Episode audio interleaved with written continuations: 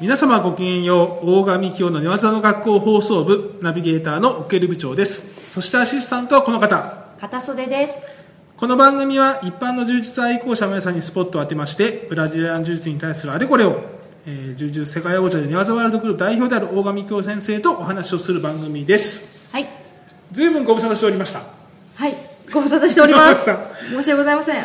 前回はなんか暑いですねとか、夏がどうのこうのとか言ってましたけど。はい、いや暑かったという。すっはい、かり涼しく、そうですね。一雨ごとに涼しくなってまいりますね、朝晩になると寒いぐらいの日もあったりと、うん本当ですいうねことですけど、うん。確か寒いのが苦手なこの方はい。ですね、えーお呼びしましょうか、はい。大賀先生。はい、久しぶり。お久しぶりです。お久しぶりです。寒くなってきちゃいましたけど、うん、寒いの嫌だね。嫌ですか？やっぱり嫌ですか？うん、全然嫌。全然嫌。全然嫌ですか、もう、もちろん。え秋も嫌。秋は紅葉は好き。ーまあだから今はまだギリじゃないですか、このむっちゃ寒くなってきたら嫌だっていううん、感じでしょ、いや、でも、もう足先冷えるよね。冷え性ですか？女子女子じゃないですか、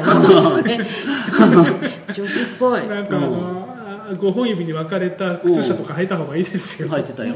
ねもこもこ靴下。うん、もう、だはいって、先週風邪ひいてたし。あそうなんですね、あら。そうなの。じゃあちょっともうそれはじゃあ勝手にこれ終わってから女子トークしといてもらって。しましょうか。僕全く僕関係ないの、いや、そんなこと言わないで。はい。まあであの本当に今回ですね前回から約ねえ。2か月弱ぐらい。なんでだね。そうなんですよ。で前回の時はあの白カニの告知を8月の白カニの告知をしてたぐらいですから。そうでしたね。えーはい。もはやもう2か月その次の白カニが もう近づいてくるぐらいのタイミングになってしまいまして。はいあのリスナーの皆さんにはお待たせししてしまってごめんなさいという感じですけれどごめんなさい。ごめんなさい。えーその分いいコンテンツをちょっと今回はい。お届けできたなと。お願いします。こはれ大川さん何のテンション？まあいいですけど。いもう2か月分のねうん。テンションでしょうか。そうですね。はい。たまったものをうん。お伝えして、バーンとね。いいですね。びっくりしちゃった。で、えーいきたいと思います。大丈夫ですかね？はい。大丈夫だね。じゃあ早速このコーナーから始めましょ大神教の？なんか聞きたいことあるかい？うこのコーナーではリスナーの皆さんからいただいたお便りを大神京先生が一つ一つ丁寧に答えていくコーナーです。よっしゃ。はい。はいじゃあいただいたえーお便りご質問の方を片袖さんお願いできますか？はい。ではお読みしますね。寝技の学校抑え込み編で柔術世界大会黒帯を目指している方へというページに心技体について書かれているんですが特に心体の部分で大賀先生がどういう取り組まれていたか具体的な部分を交えて教えていただきたいです。まず1タイについては引退後にウェイトトレーニングなど取り組まれていたとのことだったので現役の時はどういったトレーニングそしてコンディショニングを取り入れていたのでしょうか。そして大賀先生が思う柔術に必要な身体能力とは何ですか？そして2芯についてはこの前のセミナー後の焼肉の時に怒りをエネルギーに試合に臨むとのことだったのですが普段の練習からそういった心持ちでスパーすることで試合に向けてのメンタルコントロールをしていったのかそして練習以外でも取り組んでいったことがあったのか。かっこ以前スパー中にいろんな心持ちでスパーするといいよということと試合と同じ精神状況を練習でも意識的に作るということはお聞きしましたが閉じかっこ。今の自分は柔術だけに集中して毎日できる状況でもないのですがかっこその環境を作りたい気持ちもありますが家庭のことや追い込んだ環境が苦手な自分を考えると踏み込めないところはあります。かっこ閉じ。少しでもトップクラスのレベルに近づきたいという気持ちがあるのでお聞きしたいところでした。よろしくお願いします。なかなかがっつり15巻のあるお便り。い いですね。はい。あの今日ちょっとこれ長いので2回に分けまして、そうですね。えっと、前半の今日はこのタイについてというところえですかね。そうですね、えーこち1らのえー回で。こちらの方のちょっとお話質問に大川先生に答えていただこうかなと思っています、はいお願いします。すごいこと聞くよ。であのさえーそうだな。トレーニングトレーニングは俺好きだったのはあの書道負荷理論のトレーニング。あの小山さんっていう鳥取に住んでる方が提唱してて、で一郎一郎もやってるやつ。だけどまああんまり筋肉を大きくしないではい。うん筋肉可動域を大きくしてでなんか筋トレしたら普通筋普通の筋トレしたら体重くなるし筋肉硬くなるし可動域ちっちゃくなるんだけど、まあ、初動負荷でやるとむしろあの可動域が上がるようなトレーニングをがあるんですね。まあそんなの。だけどそれを2005年2005年ぐらいしかできなかったけどまあそういうのはやってた。はい。うんでもけうーんけうーん難しいよね。どんなのがいいのかは。だけどあのそう柔道部時代はそういう腕立て突っ込みとか腹筋とか、ジャンプとかスクワットとかやってたけどうん。よよかったのか。まあ書道負荷ではそういうのやるなって言うんで。ああそうなんでそうすかそれもねだからちょっと悩んでいるところは正直言ってあった。うん。うん、でまあ体重別の試合だから筋肉もそんなつけれないから、うん。えーまあ、筋肉。なんで初動負荷はあんまつかないから初動負荷をなるべくやってたね、2005年はちゃんとやってたけど2006年ぐらいからあんまやってない。正直言って、う逆にそこからあとはどういったことを？ん、で引退まあこれは引退の後だけど、うん。引退した後は体重増やしていいから、うん。はい僕はもともとあの腕立て100回できないんですよ実は。ほうほう。うん、なんか柔柔道 本当に柔道やってたのかみたいな,、意外ですね。うん、なんか腕立て100回俺きついね、うん。あのすり上げでも腕立てでも。うん。俺高重量重い重量の低回数重い重量ちょっとやる方がすごい好きなんですよ、うん、あのあんま根気がないんで。ね、はい。うん、引退して高重量のやってすごい気持ちいい。な、まあもう今はやってないけどね。うん。うん、という感じ。だから試合現役中の体のトレーニングは正直言ってすごい困ってたね、うん、どうしたらいいのか全然わ全然というかわ分かんないなりにやんなきゃいけないからうんやってたような感じだな。悪いが。そんな感じだ。トレーニングはコンディショニング。コンディショニングなこれもねもうむっちゃ困ったね。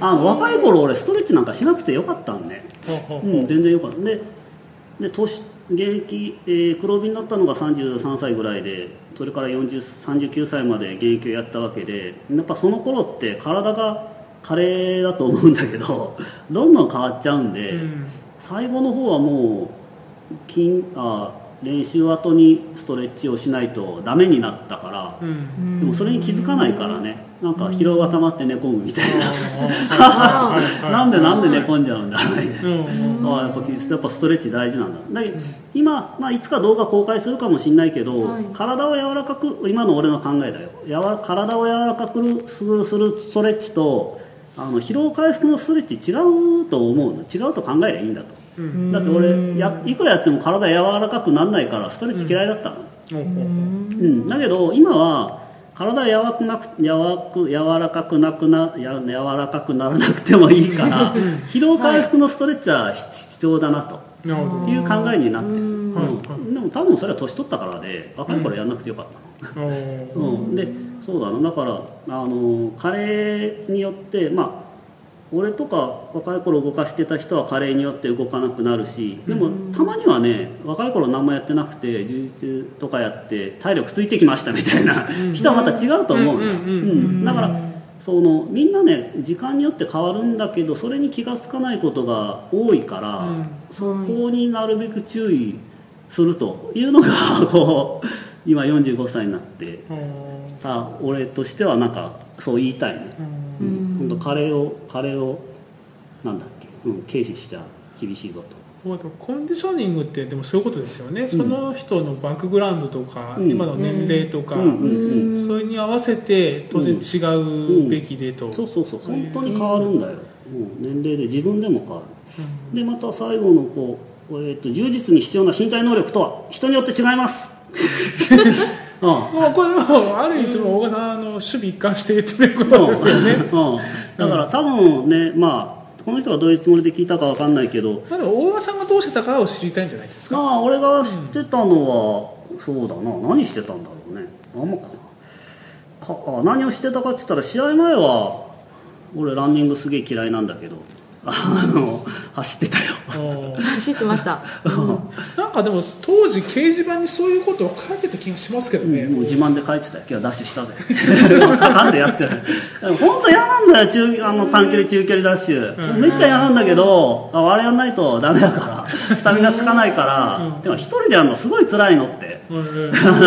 練習終わって、みん。な帰って着替え一人で着替えてたら、じゃあ行ってくるわって多摩川まで走って、はで多摩川の河原ダッシュしてへいへい行って帰ってくるみたいな。うん、辛かったね。辛かった。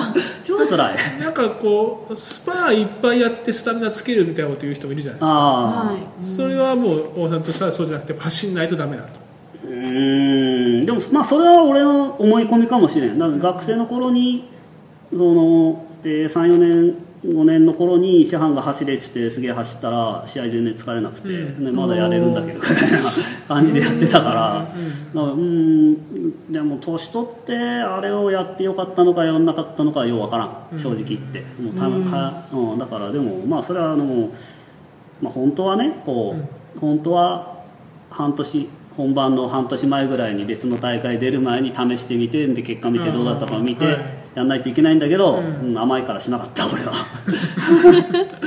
うん、そうですか。やっぱ本番の前にやるかみたいな、だから本番また減量もするからさムンジャール出るときはね、もうそれを半年前にもう一回やれって言ったらいやそれ体壊すかもしんないから、うんうん。やれないわけよ、ああそうですよね。結構ぶっつけ本番よね、で1年経つとまたいろいろ変わってくるし、ね、最後は、うん、ああそうなんだよ、うん、そう。だけどうん。うん、最後の年は正直言って失敗したかもしれない、うん。うん。なるほど。そん。終わったことだからしょうがない。いやはい。うん。だからまあ必要な身体能力は人によって違うんでだからやっぱまあそう単なるじわじわした力とかさいやうん。僕の売りはバネですとかさ、うん。うん。いや僕の売りは最大筋力ですとかさ、うん。でもスタミナはないけど、でも僕はスタミナないけどああああ最大筋力はないけどスタミナはありますみたいな。うん。人によってみんな違うから。だから、なるだけ長所を伸ばすこと、うん。うん、でいいと思うよ。みんながそんな丸源になる必要はないんで、うんうん。うん。とは言いたいね、なるほはい。どまあ時間も限られてますしね、うんそうですね。ね。うん。確かに考えたことないな最近。試合でなきゃやねまああと俺これプロだからさ。そうですよね。あとでも自分ねあの奥入さんとか自分の会社の大事なプレーの前にはちゃんとコンディショニングとかやるでしょ、はいはい。まあ、そうです。あとまああのだんだんこうなってくるとあの会社の健康診断に向けて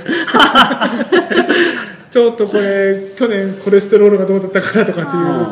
まあ、だんだん年取ってくるとそういう話になってくるんですよ、うん。うんそうですね。まあでもそれもまあ一つコンディションにありますけれどもね、うんはいそう。いった形で何か皆さんこう参考になりましたかね？大丈夫ですかね、だからねまあどこを目指すかにもよるからね。ちょっとこの人は相当世界トップレベルに近づきたいっていうから、うん。まあ、こういうことを言ったけど、うん。な別に趣味でやる人はね、ええまあもうそんなことしないでいいからね、ちなみに大場さんいろんな、まあ、海外の選手もそうですけど、日本の有名な選手もいっぱいいろいろ知ってるじゃないですか、うん。はい。でこんなことやってんだとかその今のコンディショニングとか体力作りのところで、ん。なんか参考になったところとかへえと思ったこととかなんかあります？要するに充実はどうでもないというか、そんなのはやっぱもっとお金が動く野球とか、サッカーとかゴルフとかの方が参考になることが多いわね。そう。まあ、さっき一郎の話も出ましたけど、うん。はい。確かにそそうです。ね、そう。やっぱオリンピックメダリストぐらいなのを見て見た方がいいんじゃない別に充実その辺の充実日本ってのはまあいいや、なるほど、うんなるほどまあまあうんそうですね、うん、大丈夫ですかね？うん、大丈夫かおな便りいただいた方。石出さん、えっ、と次回心の部分の方についても、そうですね。回答していただきたいと思ってます。そうよ、はい。よろしくお願いしよろしますくお願いします。はい。じゃあどうもありがとうございました、はい、ありがとうございます。はい